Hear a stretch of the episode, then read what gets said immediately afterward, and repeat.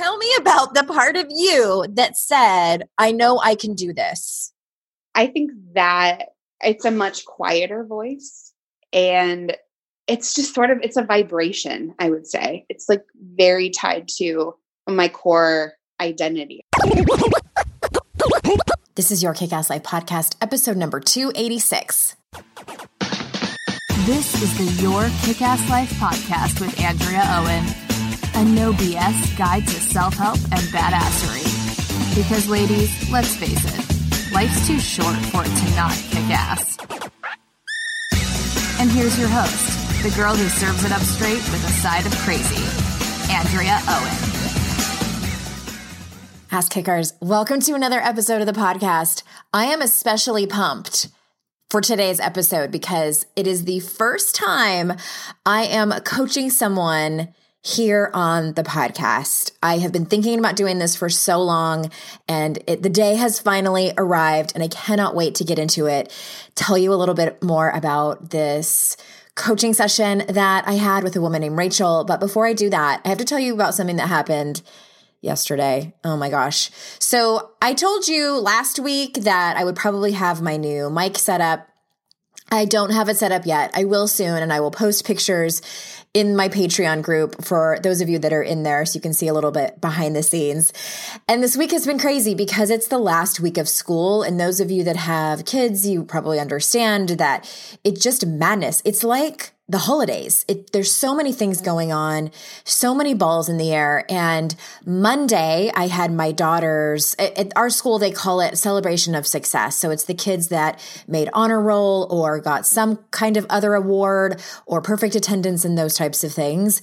Hers was on Monday and it was at 1230.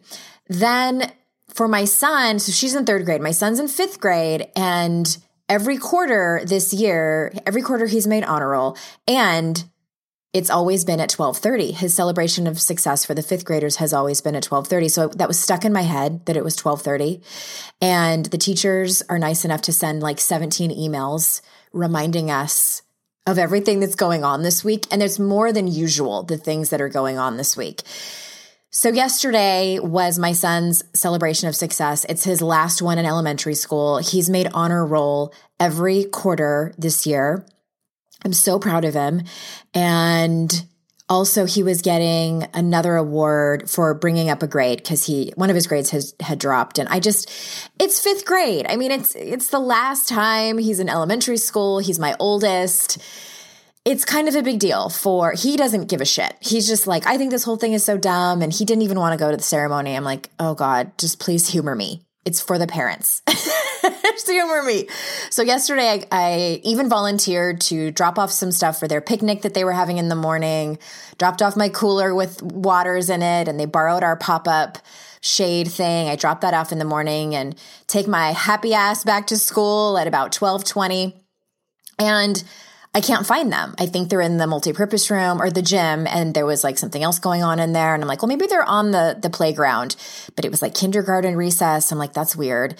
So I go up to the front of the school and I open the door and I see my son's science teacher and I'm like, "Hey, where is everybody for celebration of success?" And he goes, "It was at 10 this morning." And I was like, "What?" I missed it. I totally missed it. And like I felt the color just drain from my body. And immediately my inner critic was like, maybe if you paid attention more, this wouldn't happen. Maybe if you didn't have so many moving parts going on in your life, you would have got this right. And I, ju- I just had one of those like, worst mom in the world feelings and also just sad. I know I'm not the worst mom in the world and it and it does help a little bit that my son honestly doesn't care but I, I wanted to be there. I wanted to be there for him and and just to see it and to take pictures and and with his teacher and all of that stuff. So I missed it. And I had a good cry afterwards with my dog. And but I made it through. I made it through. And luckily I have good friends and I have great tools.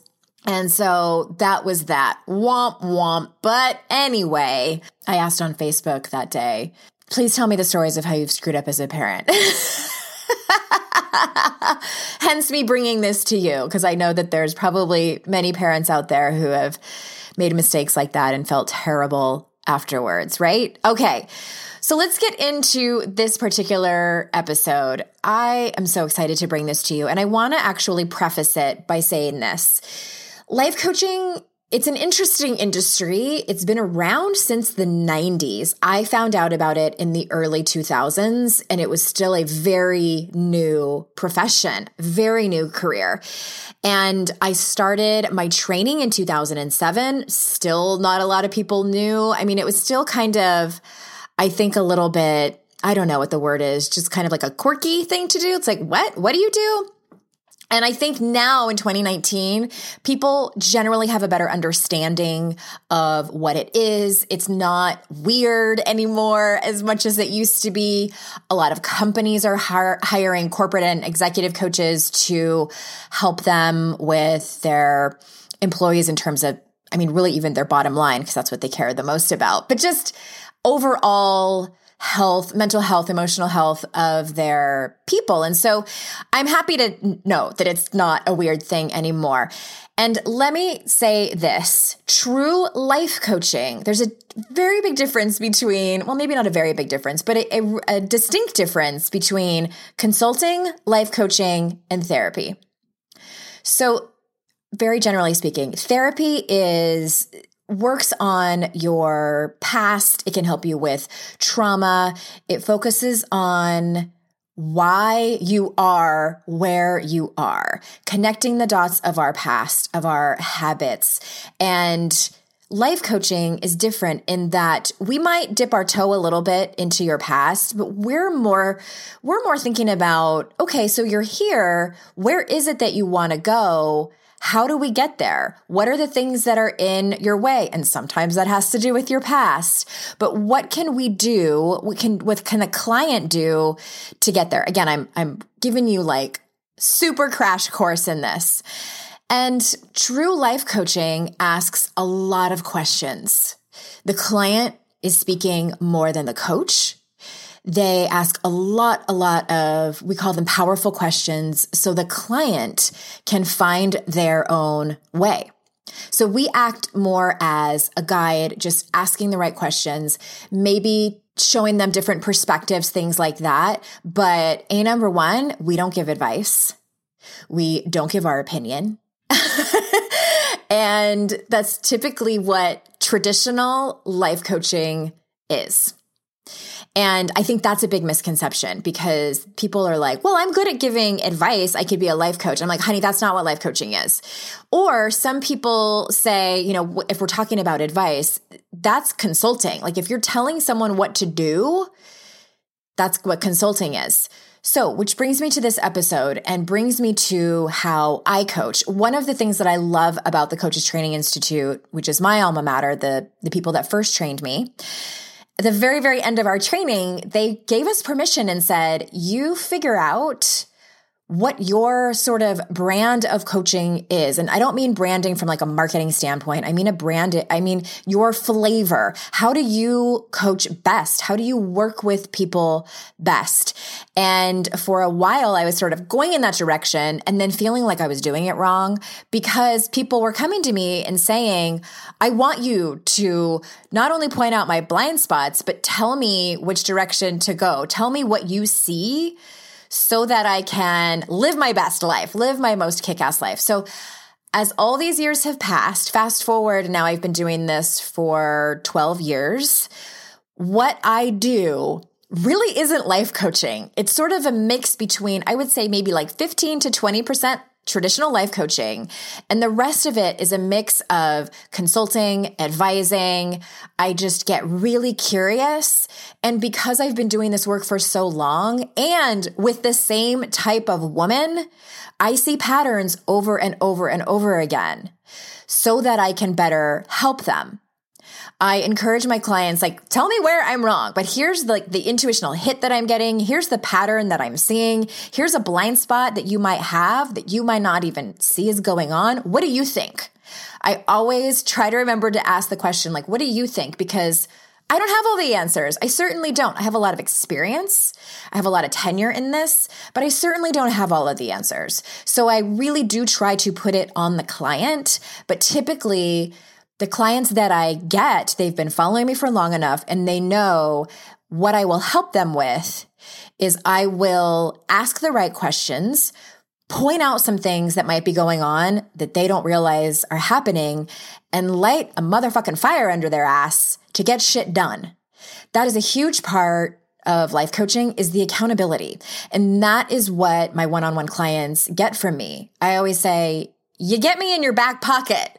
You get me in your back pocket, not just when we're on Zoom together, when we're on the phone together, but in between, like that's where the real magic happens is them celebrating with me, asking me questions, having me help them set up a conversation that they need to have crying about something if they need to, if something hard or difficult happened at work, all of those things. Which is funny because it's one of the reasons I've hesitated to bring people on the podcast because I'm like, I'm not actually coaching them. I have some colleagues that do that on their podcasts and I've listened to a few episodes and I'm like, that's, that's coaching for the most part.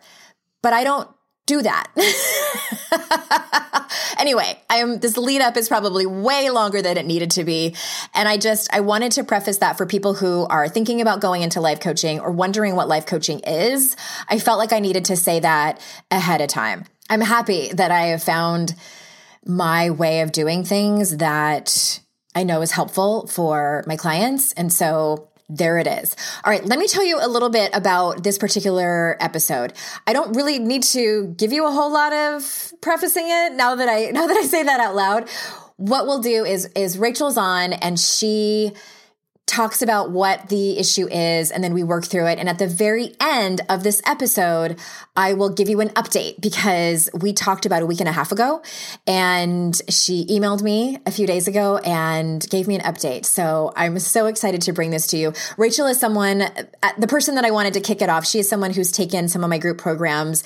Actually, it's been a few years and I reached out to her when I was on my book tour in New York City. I needed someone to watch my son for a day and take him to museums as I was I was um, hosting a workshop there.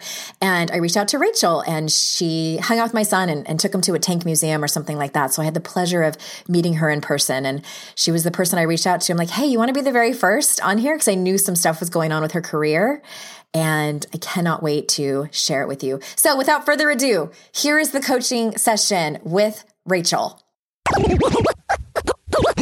Miss Rachel, thank you for being our very first person to come on the air. Hi. Yeah. Thank you so much for having me. It's very exciting.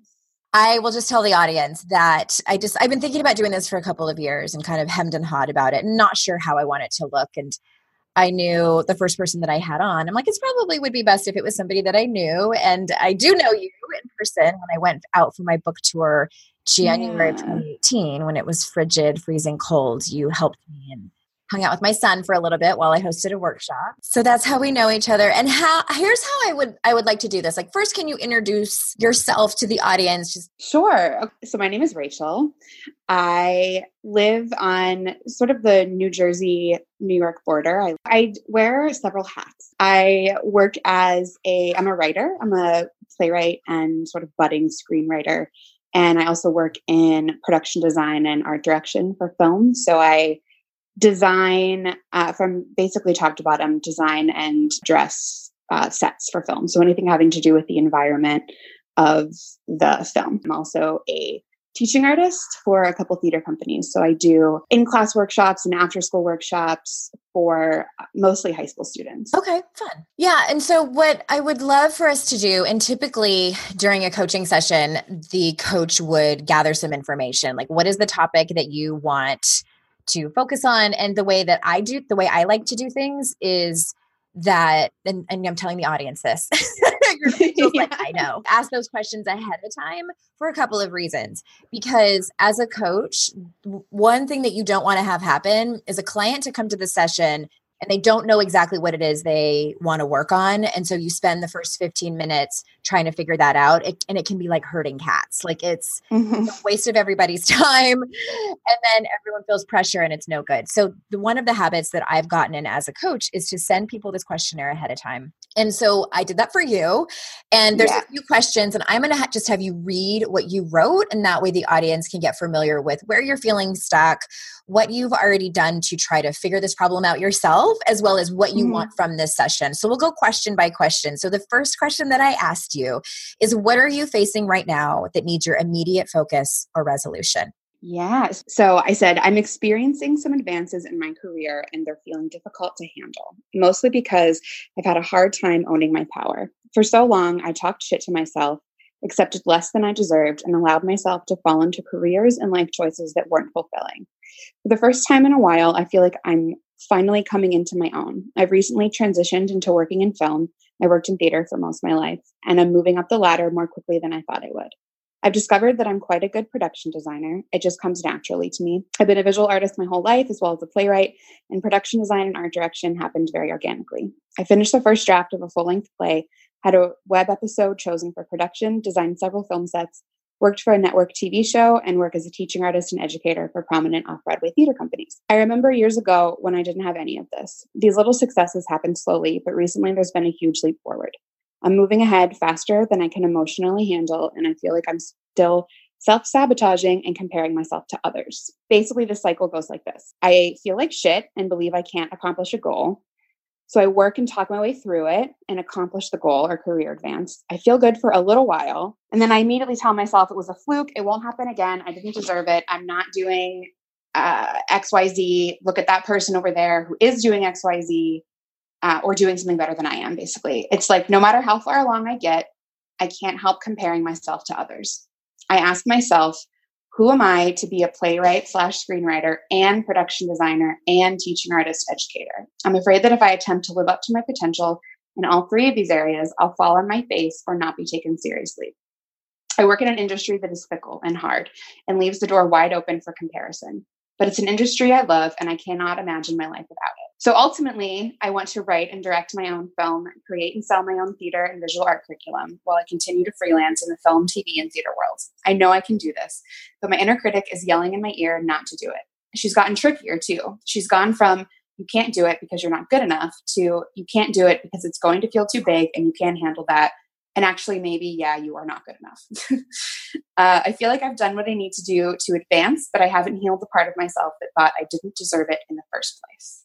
Okay. I guess I'm assuming that there are the, and, well, and I just, I first of all, I love how how concise you are and how well you know yourself. And I think a lot of people listening can probably relate to that. It's like you read the books, you listen to the podcasts, you're self aware enough to know what's standing in your way. And I love Mhm. that you're super clear that that very last sentence has jumped out at me. I feel like I've done what I need to do to advance, but haven't healed the part of myself that thought I never deserved it in the first place. So that's Yeah. key. So we're going to circle back to that. And the next question was Have you tried to solve this problem before? If so, how? So tell us how you answered that. Yes, basically by reading the chapters in, the, in your books, listening to podcasts on the topics of imposter complex, comparison, self sabotaging, etc. Um, talked my way through exercises. I'll feel better for a little while and then I fall right back into it. And I almost feel like it was just easier living a life that wasn't fulfilling, jogging along while listening to the podcast and thinking, yeah, maybe someday I'll get there. And now I'm here and have made progress in areas I never thought I would. And it's difficult to live with. So I've done the exercises, I've done all of it, and now it's kind of I've sort of reached back to the where I was before. Mm-hmm. Okay. And just a couple more short questions. Then I ask, What do you want to focus on during our session? And you said what? I'd like to uncover why I'm having such a hard time moving past comparison, self sabotage, imposter syndrome. I'm afraid of things working out and I don't know why. How I can how can I own my power and allow myself to be as big as I need to. be? And then I ask the very last question What do you think the best thing is that you can walk away with from our time together? Like, what are you, what are you hoping to get? a deeper understanding as to why I'm having trouble moving through this and handling success, tools and exercises that I can use to allow myself to work towards and honor my full potential. Yeah. Okay. And for any coaches out there listening, like feel free to use that questionnaire. I think it's so helpful for both the coach and the client to get really clear. And the session can really go anywhere. Like and I was telling Rachel before we started recording, as a coach, I'm someone who hears my client say something and then I have like three different questions that pop up into my head and I just grab one And so, like, okay, which whichever one we're going to go. So the conversation really could go in any direction. But I love how clear you are in that this is really about you having a deeper understanding about your patterns really and then also not just that because sometimes it can be really frustrating like you know mm-hmm. why you're holding yourself back and like you can see the pattern but then you don't know mm-hmm. how to mm-hmm. move forward with it or mm-hmm. you do move forward mm-hmm. but it still feels shitty as you're moving forward and that's what you're trying to get help with is that fair to say yes absolutely okay all right and and audience please forgive me if you can hear like my paper shuffling because i have notes that i wrote down i highlighted and wrote notes and honestly, at the end of the day, this is just one big upper limit problem. Are you familiar with the term? Um, a little bit, yes. Do you listen to my podcast, Rachel, or not? I do. it's fine. No, I'm but your upper limit, yes, yes. Yeah, and for those of you that haven't read the book, I'll give you the Cliff's Notes version, and it it is a short book in and of itself. And so, Gay Hendricks wrote this book called The Big Leap. And in it, he talks about a couple of different concepts that he has coined. And he talks about your zone of excellence versus your zone of genius. And really, what stood out mm-hmm. to me is when, when he talks about this thing that he calls the upper limit problem. And he says that we all have this set point of the amount of success and the amount of happiness that we can handle. Mm. And when we reach that, then we start to self sabotage. Our inner critic comes in because it's anything beyond that is vastly out of our comfort zone. So mm. we stay where we are. So many times mm-hmm. you see people do this in relationships when they get into a, a happy, healthy relationship. They'll pick mm-hmm. fights, they'll cheat, they'll do things like that or even people that with money this happens with money for a lot of people mm-hmm. but this is one big upper limit problem and yeah. it really, I think that might be helpful even for you just to know that that's happening. What do you think? Yeah, definitely. I think hearing it after, I think after reading what it was that I wrote and sort of allowing that to sort of refresh in my mind and then hearing you say set point of success that we can handle mm-hmm. i think mm-hmm. is really helpful because you just otherwise you just hear people saying oh why why not? Just keep going for it just keep going for it. And then i think that there's something wrong with me and then i you know my inner critic starts to say oh you're ungrateful. You should be grateful for having these opportunities and so then realizing that there actually is something out there that i can i can name and and really yeah. visualize in my head. Yeah almost like a ceiling that i can't get through or something. Yeah. Exactly. It's a thing. And and the other thing that I was thinking of when I was when I was reading what you wrote and what you're really struggling with, there's two parts in when you're talking about the problem, the quote unquote problem. You mm-hmm. say, I'm going to quote you, you say, I'm moving ahead faster than I can emotionally handle. And then in the mm-hmm. last chapter, you said, you said it's, um, I feel like it's going to be too big. This is what your inner critic says. You can't do it because it's going to be too big and you can't handle that. So that mm-hmm. is for sure inner critic. And I have a couple of, see, this is where my thought bubbles come up. And one might point out to you that that's a belief. Like we tend to do this. Like we get so set and absolute in our beliefs. Yeah. And, you know, when you said, like, I'm moving ahead faster than I can emotionally handle, like that's what I want to question and challenge. Like, can you really? Mm-hmm. Is it a, is it a hard and fast line that you cannot emotionally handle that? I think that's a great question. I think it's very easy for me to think in such op- absolutes like that, very black and white. Either I can handle this or I can't handle this. Or right. my initial gut reaction is, yeah, I can't handle it. So my next question is like, what happens? Like, what does it look like to not be able to handle it? Do you like spontaneously combust over there? Like, what what happens? At my computer, I just blow up. Right. Um, just fire everywhere. Um, no, I think it's I feel it in my body very much. Or okay. for some reason my I feel it in my arms. My arms mm-hmm. get really warm, my face gets really warm. My heart starts to pound. I sort of you know getting getting gigs or hearing good feedback about my work or my writing will be okay up to a point and then it just feels overwhelming and then things just start to spiral from there it's interesting to me that you have a physiological reaction mm-hmm, yeah do you think that you can name that feeling? So you said overwhelmed. Is there anything else? Hmm. Overwhelmed, kind of overstimulated in a way. Okay. Mm-hmm. Overwhelmed, overstimulated, pressured. Actually, yeah. yeah, pressured. I think from that point, that's true. Yeah, there's there's a feeling of pressure that starts to come in, and this, yeah, Okay, so Brene Brown talks about, um, and for those of you that don't know, I'm I'm certified in her work around connection and courage and shame and authenticity. And she talks about, when she talks about shame and vulnerability, she says, shame and vulnerability are full contact emotions. And what she means by that is we have full physiological reactions, going back to the caveman days where we needed that mm-hmm. in order to survive. And now in 2019, we don't you know you stepping into you know a bigger career and these these um, jobs that are a little bit more advanced you don't need it's not a saber-toothed tiger coming after you but our brains mm-hmm. really don't know the difference it's mm-hmm. it's fear mm-hmm. it's scary and it's vulnerable and so i wonder if some of that is happening what do you think yes definitely fear it's sort mm-hmm. of and it's interesting that you say saber-toothed tiger because i visualize it as being something so large and so huge and sort of coming down on me and I have that's to scary.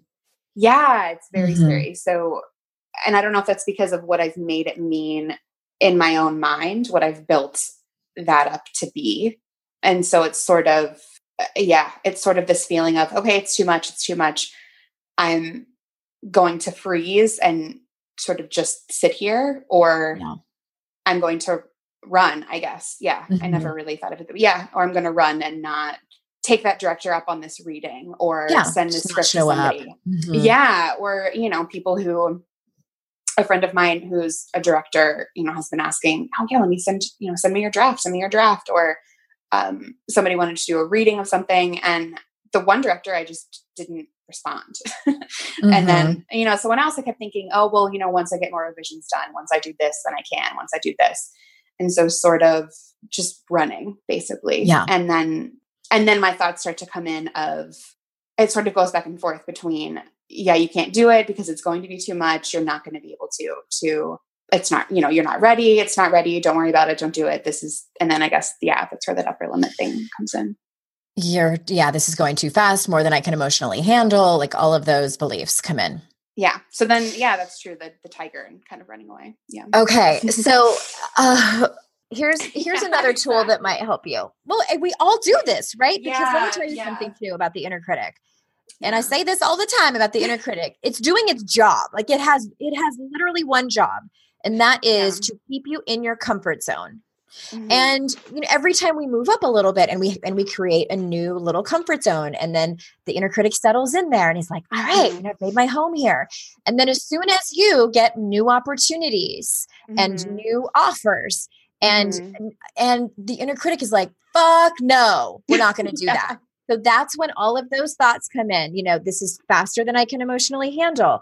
I might fail. It's too big. Maybe you actually are not good enough. So the inner critic's actually doing its job, like A plus for that voice. Yeah. And the trick is to know that it's happening, which I think that you do. And here's what I talk about when I'm teaching about the inner critic. The win is not to completely eradicate that part of you, that fear in you. It is to close the gap. So, in other words, that you recognize that voice so quickly when you get an mm-hmm. email from a director making mm-hmm. an offer to you and you mm-hmm. hear that voice saying like this is too big i'm not going to be able to handle this what if i screw the whole thing up yeah then yeah. you recognize that like i would do cartwheels if you recognize that within like the first 30 seconds to a minute oh man okay how long does it usually take for you to recognize that your inner critic is driving the bus much faster than it used to i will mm-hmm. say um, it's that's something I've had to to really really practice. There was a point in time where I probably couldn't have even have done any of this, and so it's just it's like she's getting smarter. yeah. but I would say probably five minutes, maybe if okay. not more. That's amazing. Yeah. So it's it's getting there, and then you know sometimes it'll last for half a day, and then I'll remember, and then it'll happen again, and then I'll remember, or it sort of just continues to go back and forth. Mm-hmm. Yeah. Yeah. So here's I, I want to address something too that you said that I, I don't want to completely skip over. And you said, I feel like I've done what I need to do to advance, but I haven't healed the part of myself that I thought never I never deserved it in the first place. Mm-hmm. So this and, and again, I don't want to completely bypass this, but uh, there's a different direction that I would kind of like us to go to. And I'm breaking all the rules of coaching because coaches never this. but I know you that we don't have agendas. Like I'm I'm never supposed to like lead the witness. But I think that part of me wants to ask you was there somebody who told you that you could never do this is it like all on you and or is there trauma that needs to be healed for so for anyone listening if that is you i do think that that is something to reckon with. I think yeah. that a lot of people do have, you know, maybe it's from your family of origin. I think for many women, it is cultural that we mm. are raised in a culture that tells us that we need to do more, that we can't do it, that we're not as good as so and so, et cetera, et cetera. So mm-hmm. I'm just going to kind of like put that in your back pocket for a 2nd mm-hmm. If that's okay. Is that okay? Yeah. Yeah. That's totally okay. okay. It's in there. And I want to give you, because I want to give you another exercise. And okay this is something I teach in my um, my deeper group program, and it does come from the Daring Way from Brene Brown's research, and it's about our ideal and unwanted identities. So I'm going to explain it first. So mm-hmm. everyone has, I think I talked about this in my second book too everyone has identities in every area of their life where they would love to be perceived by other people. Like, this is the mm-hmm. absolute best way I would love to be seen by other people. Mm-hmm. And the worst way, you would never want to be seen by other people and judged this way. So, mm-hmm. in terms of your career, can you name the ways that you would never want to be perceived by other people? Like if you heard people talking about you and it was terrible, what what would be the worst thing that you could hear? Oh wow. Oh, she is unoriginal, not very good, not actually a very good writer at all. Mm-hmm. Very, um, her writing is not believable. It's not grounded. It's not, you know, it's just bad.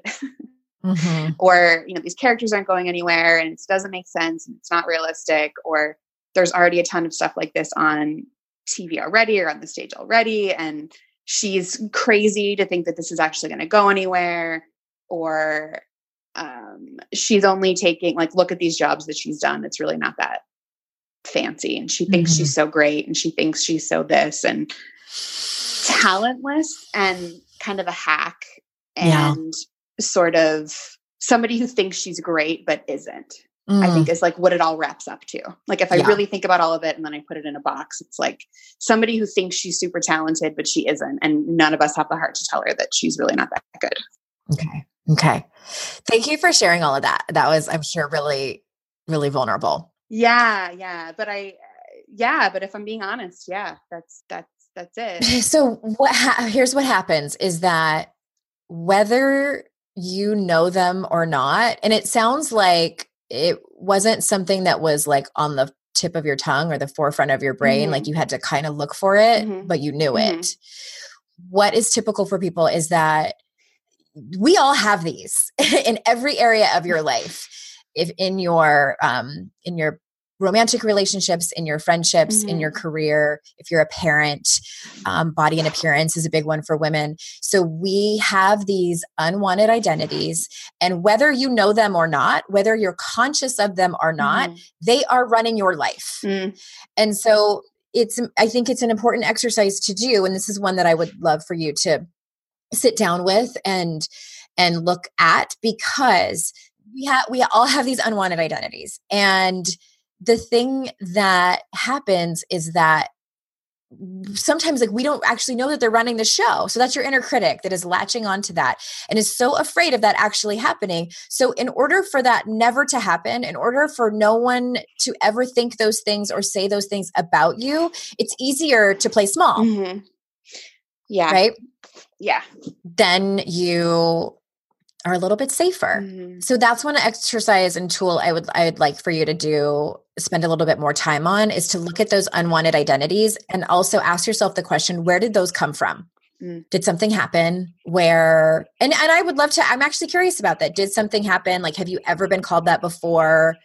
I actually so as soon as I left undergrad, I I sort of in the in my undergrad program I was I was doing really well. I was kind of I went to a small school, and so you know I was doing really well, doing really well in the theater department there. I was doing really well in the writing department there, and then I left, and the reality okay. of the world as an mm-hmm. artist kind of smacked me in the face, and I got rejection after rejection, and you know there was one with feedback, and this one you know, reviewer was like, this is, this play is going nowhere. This is ridiculous.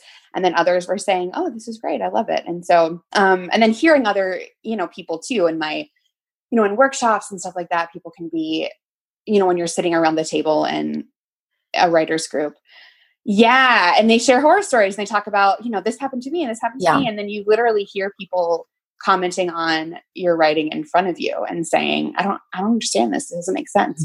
And so instead of, and I sort of grab onto those comments instead of the ones that are talking about how powerful it is or how much they're enjoying it. And so it's like I'm gathering all of this, this evidence. And that's what I'm hanging on to. hmm Your inner critic is sometimes it's helpful to decipher between the two because I want to I want to point out something else too that you said. Your inner critic is the one that and and like truth be told, as Yeah, okay. humans, our Yeah, brains have a negativity bias. We do. It sucks. I wish it wasn't the case. I had Sasha Heinz on my podcast, and she's a um, she's her PhD in positive psychology, and she talks about this sometimes and how. And I don't know what it's for. It must be just to keep us safe. Again, back to like the saber tooth tiger days. But we have a negativity bias, and the the Mhm. help in that can be to know that it's happening, to know when you're latching on to these horror stories about rejection and the worst that could happen. And a couple of things that jumped out at me. You said, I'm afraid that if I attempt to live up to my potential in all three of these areas, you're talking about playwright, screenwriter, and production manager, and teaching artist educator, you said, I'll fall on my face or not be taken seriously. Here's the thing, Rachel. I can almost guarantee that that's going to happen. Like you will somewhere along the way in your career fall on your face, and some dick is going to not take you seriously. yeah. Yeah. It's so true. And I feel like there's times where that's happened already. Like, you know, designing a set and it doesn't it doesn't look great. Or, you know, there's a couple there's a couple areas where I, I think back, oh man, I wish I changed that. And the director is mad and then they get angry and there's so much time constraint and all of that. And then and again, So tell me about that time. Like when the uh, when the director was angry and there was a time constraint. Like what ended up happening? Like what was worst case scenario? True worst case scenario then. true worst case worst case scenario we the shot gets screwed up. And, and then we're running out of time and then they're really pissed off and then it messes up their footage and it doesn't look great and then it's more work for them to have to edit it and adjust the color and then they're irritated with me mm-hmm. and then they i end up getting bad reputation. And then my name is on something that doesn't look great which talking that out is kind of Did that really happen or is that like what could happen? that's what could happen that's not That was really what could happened. happen. Okay. Okay, it didn't really happen. But like the first part did. the first part did yeah there was a Okay. time when yeah very Yeah. irritated and i uh, well and then also too just embarrassed in front of other people because looking at it and then there's a ton of people looking at it and everyone you know realizes oh that actually doesn't look this one design you did doesn't look great and Yeah. now we have to all fix it and then sort I, of yeah, yeah. Okay. I'm going to stop you because you said, and here's one thing I teach too is, and I think that this is important and it's not just semantics. So you said that you were embarrassed. I Mhm. would venture to say that that was beyond embarrassment and that you were ashamed. Is that Mhm. fair? oh yeah definitely Okay. I think it's important for people to know that because embarrassment is embarrassment is fleeting. Embarrassment also feels like you know you're not the only one. Like an example might be like if you sneeze and fart at the same time. It's like that's embarrassing. Like nobody wants to do that. But it's like it's a human thing or like you, know, you walk out of the bathroom with toilet paper on your shoe at a restaurant and and it's it's one of those things that like maybe not in the moment you'll laugh but you will eventually laugh but what you described is one of your unwanted identities Mhm. it yeah and inevitably because we are all human we fall into those unwanted identities that we have then our then we feel shame and then our inner critic goes crazy. And again this is a human experience. Like i'm not going to give you tools to avoid that because that would look like perfectionism. Mm, yeah. And that's what i talking about that i was like damn it i know she's going to mention perfectionism Right.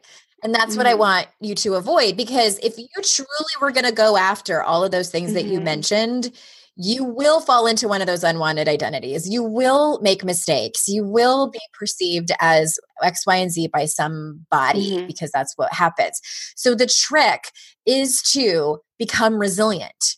And that's why before we were talking, you mentioned that you have a best friend. Is she someone who is supportive, like that you could have that day um, on set and then go home and tell her oh about what God, happened? Yeah, absolutely. Yeah, yeah, yeah. Okay and she would show up for you like and not try to fix it or tell you like it wasn't that bad or something like that yeah she'd definitely show up and i think too if it was mm-hmm. the point where i felt like what i didn't need at that time was advice we have a relationship that i would be able to say i just need you to listen right now and she totally would yeah yeah, yeah. good and I hope everybody listening, if you don't have your person, that'll be a whole nother podcast episode. But that's what resilience looks like. It's it's having compassion for yourself, mm-hmm. knowing you're not mm-hmm. the only one that screws up. And in the moment, it's gonna feel like shit. I'm not gonna lie. It feels like shit to be have that feeling in front of everybody and you go home and you want to just like put your face in a pint of ice cream or whatever it is that you do. It ha- it totally happens. And and here I want to kind of switch gears a little bit. So just to kind of recap Mm-hmm. I want you to work on really getting clear on what your unwanted identities are with your career for sure because here's here's what happens you know when i teach the program where we really dive into this mm. is that they start walking around the world and when they drop into that place of feeling a little ashamed feeling rejected feeling alone they realize what their trigger was they realize that they're afraid of falling into one of their unwanted identities or that they've actually fallen into it. And that's helpful because you can put the pieces together, mm-hmm. again, like massive mm-hmm. self awareness, and then you can practice resilience, which is what I just talked about. Okay. So that's just kind of a recap.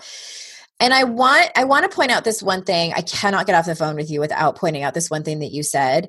So I'm going to read back to you your own words about what needs your immediate focus. So you said, I ultimately want to write and direct my own film and create and sell my own theater visual art curriculum while I continue to freelance in the film, TV, theater world. The next sentence, and it is a mere six words, Rachel says, I know I can do this, period.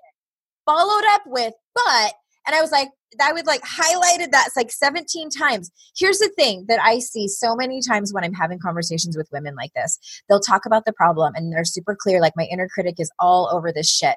And then it's just like a quick sentence, like a uh, like they're saying it just like they're telling me their name but I know I'm actually good at this, but I, I know I can do this. And then they're on to the next but, or I'm like, okay, what? Tell me about the part of you that said, I know I can do this.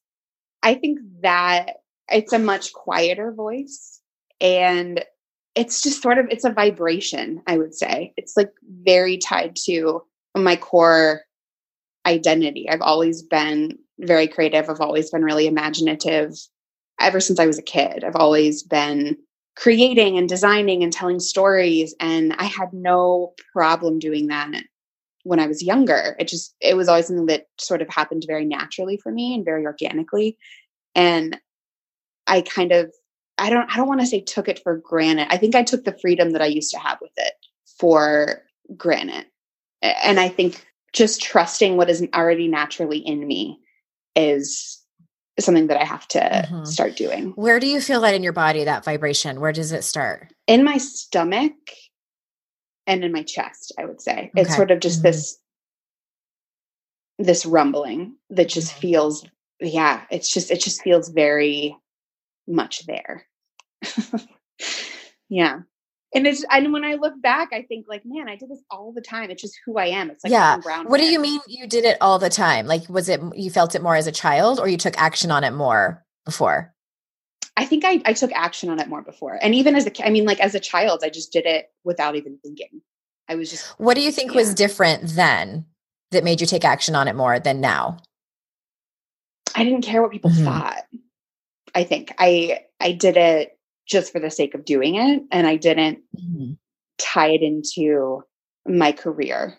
Although it's what I want to do for my career, it's just allow I, I stopped allowing it to be I, I wasn't putting pressure on myself. Okay. I think. Yeah. Do you have like do you call that anything or could you call it something? The pressure. No, the vibration that you feel inside of you. Um, no, but I could think Yeah. about it. That's part of your homework too, is to name that part of you because from where I'm sitting, that is your essence. That is your true core. Mhm. That is your soul and your spirit speaking to you. Mhm. Yeah, and it's just saying, keep going, keep going. Come on, keep going. Like Yes. you, and there's times when that gets louder, and I can feel it, but I need to know. It's usually in conjunction with positive reviews or positive feedback with my work. It's not, and I think that's it's so tied to that, and it's so tied to approval and Okay. something external instead of allowing that to. What do you think there. if she could tell you something today about what you wrote to me about this conversation that we're having about your projects about really anything is there anything that she that you feel that she wants to tell you I'm trying. For some reason, that just came to my mind. Um, I'm pushing and I'm trying.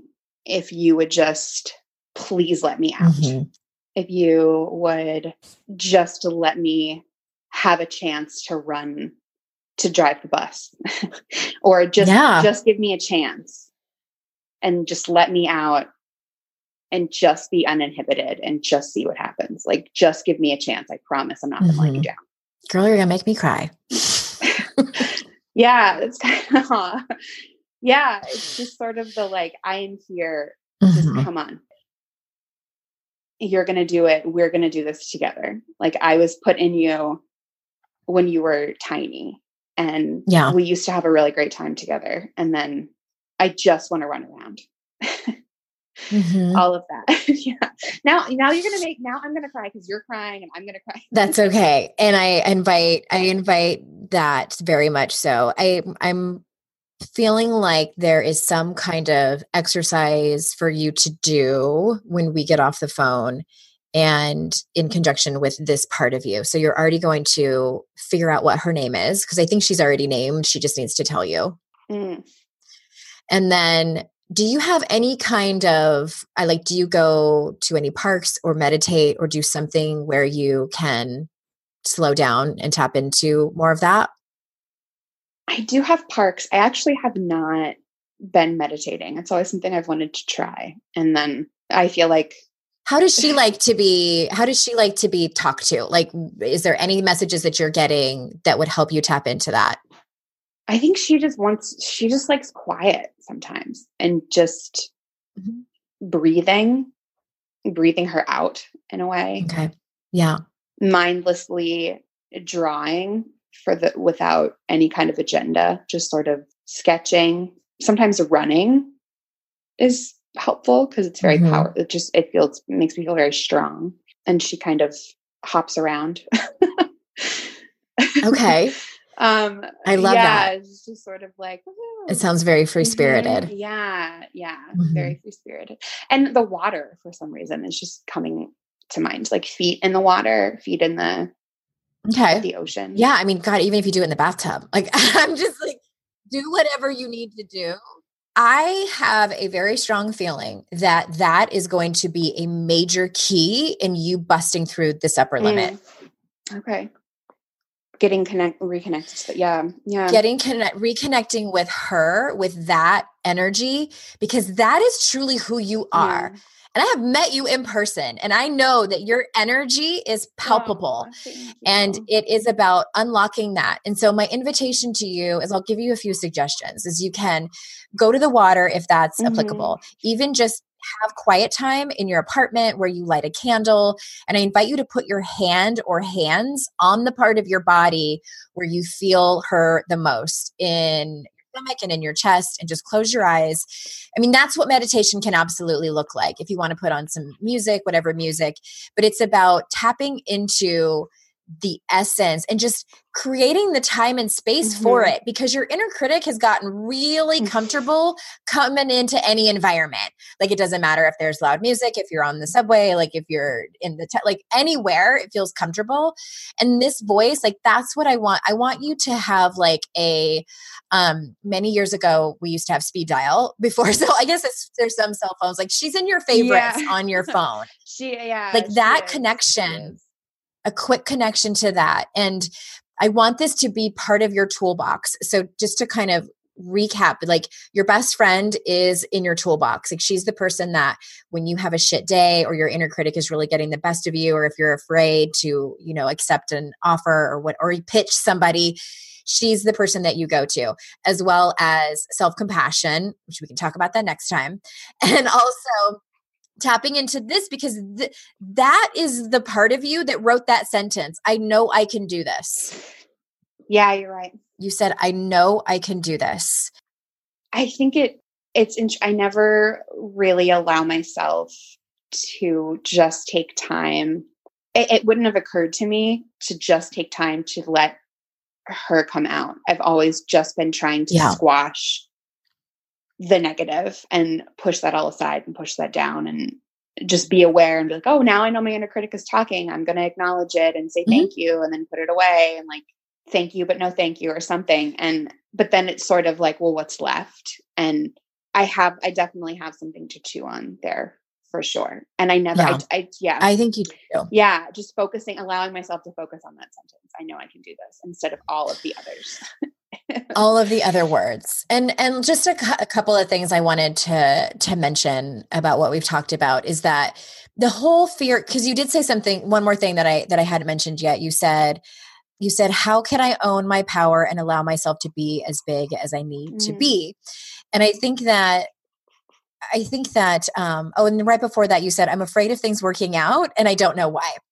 And here's the thing, here's the thing that I've noticed, and this is upper limit, that points to upper limit too, is that when we think about success and many times, especially people who've been working in personal development for a while, they've been working on their stuff, they kind of get past the fear of failure a little bit. I mean, it still sucks, but they're like, I think I can, I think I'll be okay if I fail. Let me go try this yeah. thing. And then they get to a certain limit and they're like, whoa, that success over there, like what you described being all of those mm-hmm. things, that success is what's scary and really, at the end of the day, what we're truly afraid of is the failure from that because we make up a story that if we're way mm-hmm. up here on this ladder, on the top ladder mm-hmm. rung, the fall from that kind of failure is greater oh, than if it was if we just are a little bit successful. And the truth of it is, it's not. It's all sucky, it all hurts. and the real power is in your self trust and self confidence that you can rise back the fuck mm-hmm. up if you fall from that top rung. And you can. Like, no one dies from feeling ashamed around mm, failure. Mm, mm, yeah. Yeah. Is it excruciating? Yeah. But I mean, like, there's that quote from Pema Chodron that I wrote in my mm-hmm. book so, this quote by Pema Chodron, she said, Only to the extent that we expose ourselves over and over to annihilation can that which is indestructible be found in us. I'm going to read that again. Only to the extent that we expose ourselves over and over to annihilation can that which is indestructible be found in us. And I'm a little bit older than you, Miss Rachel, and at my ripe age of 44 years, I know that to be true without a doubt. Mm. Yeah. Yeah. You just, I I think I think letting go, not being afraid that facing that annihilation, facing that annihilation is not going to kill me or right. push me out of the pack or ruin my reputation or mm-hmm. exclude, you know what I mean? And realizing that and focusing on what the benefit will be if I'm able to to just go through that. Yeah. That what you said is also really key is that the benefit the benefit of that. So what do you think the benefits are? I think the benefits of it are she that little that vibration will gain more a stronger foothold and mm-hmm. be able to continue to come out more. I feel like she just gave us the side eye when you said little vibration because I don't think she's little. That's true. She's like, listen, I've spoken. Okay. I was little and now you're letting me Girl, out. you haven't seen nothing. She's like, yeah. stop. Mm-hmm. that powerful roaring wave. It's it's actually true. Sometimes I think of yes. her as a wave, but but a wave that like sort of as if there's these rocks and kind of like the breakers, you know, like the the mm-hmm. the rocks that sort of jet out and they block the water to a point and then it just continues to roll over them and roll over them and it's sort of or it's like a dam that no matter what it's going to break and just continuously keep going and pushing up against it. So i think maybe that's why i'm so there's that connection to water that i feel connected mm-hmm. to her with. Yeah. Well, I mean, we're 75% water as human beings. And I also think, I just want to throw this in for fun is that, I mean, I love the moon mm. cycles. And I don't think that it's any coincidence that moon cycles are 28 mm. days and women's typical cycles are around 28 days mm-hmm. as well. And I think if the moon has the power to move the tides, like move the oceans as vast as they are, they are really powerful. So you might want to really consider amping up your rituals that you do around, you know, your this biggest self that you're going mm-hmm. to name around the full moon or the mm. new moon. And you can go on Pinterest or just do a quick Google search on some fun mm-hmm. exercises and they can be really simple. So I did one, I had a workshop retreat here at my house recently and it was a full moon. Yeah. So I had people just list what they want to let go mm. of. You know, what is it that you want to let go of? What are you declaring to the universe that you are actively working on walking away from? What are you trying to call in? But in order to do so, you need to walk away from. So mm. full moons can be great for releasing, new moons can be great for calling in. Like what do you want to call forth in your life? So there's a new moon coming up mm. in just a couple of weeks here, so that might be a great time for you to and you can do it with your best friend, you can do it by yourself and just um calling forth that part of you and one of the other things i want to say a couple other things before before we jump off is that i don't want people you or anyone listening to expect annihilation mm-hmm. like that's not the point is that because that could happen too. You're like, oh, always waiting yeah, for this comes. massive failure. It's not that, but it's it's just knowing that if it happens, then that is going to actually make you even stronger. The other thing that I wanted to mention is that when we were talking about benefits and you were listing some of the benefits of it, I invite you to think even bigger than you are thinking. And the benefits are is that when you're an 87 year old lady, mm-hmm. you're going to look back at this time when you were a youngin and think, "Oh my god, like what I, I did it. I did the thing that I wanted to do. Like, what do you want to be proud of when you're an 87 year old person? Like, what do you want to look back at 2019 and be proud of, or even this decade that you're in that you did? And I mm-hmm. also think that one of the things that because I have a very similar, believe it or not, I'm in a similar situation as mm-hmm. you, just upper limiting all over yeah. the place and have been actively working on it because I see it too. And and by the way, everybody and you too, mm-hmm. Rachel, like this is going to keep happening to your life. like you're going to reach a certain point and you're going to hit it again. You're going to just be like, okay, yeah, upper limit. She's named. I got the moon. I got the wave. I'm good. good. Okay. We're good. Open the doors and you're good forever. No. The good news is is that you'll recognize it a lot faster the next time it happens and you'll have the tools to move faster faster a little more quickly. So I can assure you of mm-hmm. that. But the thing too that I'm really leaning into is that it's no secret of, that things are happening culturally mm. and um, socially here and politically in in the U.S. and the and the mm. world. And I think about my mother's mother's mother's mother's mother mm. who never had the opportunities that we have mm. now, especially Generation X and elder millennials. Like, we are really truly the first generation to be able to have these opportunities that we do now. Mm-hmm. And so I I have these sort of talisman type of things in my office and I invite people to do the same. I have my great grandmother's rosary. Mm-hmm. I have um, a picture of my my other grandmother and just these women who probably faced hardships that we can't even imagine. we can't even imagine. Just just to survive so my dad's side is Lebanese, and my great grandmother came here by herself with my grandfather, immigrated. She wasn't allowed to as technically as a as a woman, as a single woman, it was looked down upon. And so she found somebody in the crowd and pointed ahead and said, That's my husband over there. And they were they came over and she alone came here with him. and it's just that ferocity. And I think like god damn like she just to to travel like that it's it's Holy insane shit. and i yeah and i think like you know she came here they didn't speak any english they didn't none of it and they learned and that's it and if that if she had never taken that huge risk traveling from lebanon with my grandfather i wouldn't even be here mm-hmm. and it's it's just yeah and, and tuning into that and and really honoring it going back to that story i think and I, I should now that you say that i kind of think like maybe i should get a picture of her or something yeah. and hang it up and think just that courage. Yeah. Yes to all of that. Yes to all of that. And i i often think like there's that one grandmother that you know of and you know her story and there's hundreds and thousands more that we don't even know about.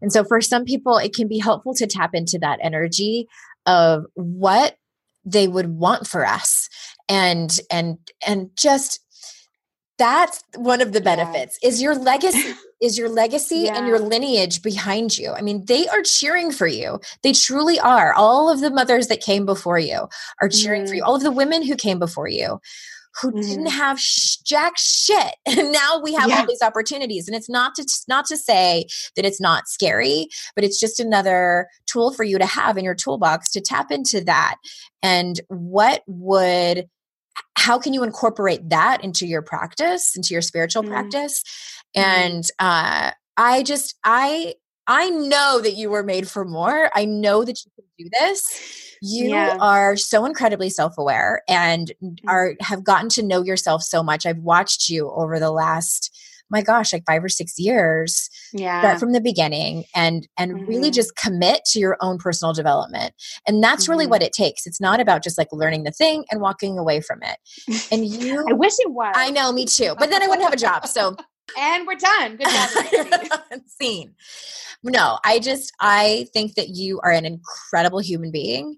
I know oh, that you have you. so much bigger vibrations inside of you that are trying to speak mm. to you and it's about you slowing down to tap into that and being more aware of what your unwanted identities are so that you can see them. I always am like, I see you unwanted identities and just know that that it's just a part of your survival and that you'll you'll be okay if you go after the thing and so I'm going to kind of wrap it up. And can you tell us, like, what you're going to do going forward, what your assignments are, and what your key takeaways have been?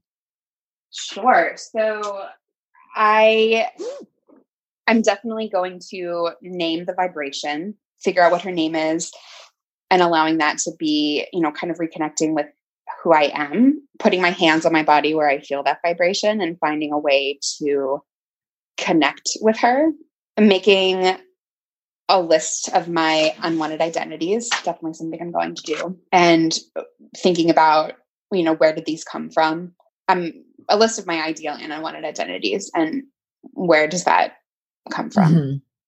recognizing when it's not just embarrassment but mm-hmm. it's shame and allowing myself to sit in that shame and feel it yeah. and and kind of acknowledge like okay yeah this is an embarrassment. This is actually shame. And here's why. And it sucks. And now look at that. I survived. Yeah. And i'm able to you know to go through annihilation and not die but kind of build up calluses on my feet exactly. mm-hmm. yeah. So a lot to chew on. A lot to chew on. I know. And the reason Good. Really I just want to say one quick thing about the why I feel like it's important for people to understand when it's actually embarrassment and when it's actually shame is yeah, shame yeah. is directly correlated to a lot of things that are not great. It's directly correlated to mm. addiction and high risk behaviors and depression and all of those things that can really just hinder our lives and be mm. kind of mm. self-destructive in many ways. And so I say that because I want people to be able to recognize it because it is part of the bigger work I do so that you can practice resilience. So it's not about just mm-hmm. sitting with it, it's about sitting with it and practicing resilience, which is mm. self compassion and reaching out to somebody who you trust, who you can share your story mm-hmm. with, and they can support you how you mm-hmm. need to be supported. Well, thank you so much. I'm excited to name my vibration. I, I am too. I'm like, woohoo, I get to go do that. All right. I hope you enjoyed that. And as I mentioned in the beginning of the show, I got an update from Rachel about a week after we recorded that. And here's what she says I'm especially feeling more connected to my inner vibration that drives my most authentic self and is responsible for my artistic abilities and passion. I've spent so much time trying to stop feeling negative feelings or stop having negative thoughts that I've neglected to allow myself to connect to her. And I honestly didn't think to actively try and do so until we talked. I'm still trying to name her. Right now, she's just an energy texture that often takes the form of a wave crashing against the breakers, as I mentioned. But lately, she's been gaining strength as I watch more independent films by female filmmakers or write or sculpt or paint she becomes stronger and more powerful than my unwanted identities. It's also been helpful to name my unwanted identities. I started to realize, though, that all of them are just ideas that I can choose to allow to exist externally. They don't have to be inside of me. They're all out there or part of this mass of outside of me stuff. I don't have to let them in, and I can't control whether or not people see me as one of my unwanted identities. True story, girl. But because I'm letting them exist in the outside of me space, it doesn't matter if people think of me that way. It's helpful that the stronger the wave gets inside of me, the less room there is for those unwanted identities to be in there. She doesn't move the boulders, but she also doesn't give a shit if they're there. She just crashes around those fuckers, breaks, and goes right back on being strong as fuck wave. But even when she isn't crashing, she's there, still moving, just being like, yo, what's up? I'm still here. My connection to that part of myself has made so many things possible. It reminds me that I'm worthy and that no matter what is going on outside of me, she's there. She ain't going nowhere. She's just the fabric of who I am. She pounds through my veins, and I think that's pretty fucking cool. There are definitely times when it's harder to see her or feel her, but the more I take time to just chill with her every day, the more I remember that she's always there. It's so comforting and freeing. So, anyway, that exercise has been really helpful. And then Rachel gives a list. She mentioned a few of them on our call together, but she gives a list of her unwanted identities. So see if you can relate to any of these. Maybe the language might change a little bit given what you do for a living, but here they are. She says talentless, a hack, unoriginal, inconsistent, not as good as she thinks she is, just like everyone else in the city who's trying to make it as an artist, a nobody, an amateur too much, too deep, too sensitive, too funny, not funny enough, too serious, too passionate, too young, too old, not feminine enough, too feminine, too powerful, not powerful enough, too anxious, stupid, not very bright, a weirdo. The too young and more successful part in reg- is in regard to my older siblings, which feels uncomfortable. I clung to my identity as the youngest sibling of seven for a while, and I have some difficulty knowing that I've take, taken risks that they haven't taken. There's some tribal shame in there in this one, I think. As I type these, I still feel them. They still burn, some way more than others, but I'm finally able to gently pull them away, peel up their little suction cups, and toss them out. Let that wave have a little more room. So that's where I'm at. It feels really good and kind of scary, but mostly really good and soothing, comforting. If I think of any other updates, I'll let you know. Also, thank you for taking so much time to coach me and follow up. It's been invaluable. I appreciate you. Rachel, you're welcome. I hope that this has been helpful for everyone. I felt like this was a topic that many of you could relate to. And I just love how she took the time to really tap into her inner wisdom. And I hope that so many of you can do the same and really see yourself in what Rachel's going through. If any of you are interested in working with me privately, you can head over to yourkickasslife.com slash coaching. Or if you just want to get on with the application, you can go to yourkickasslife.com slash apply. That's where the application is. And we will get you set up with what might be right for you. All right, everybody. Thank you so much for staying with us in this episode. And until next time, I will see you all out in cyberspace. Bye bye.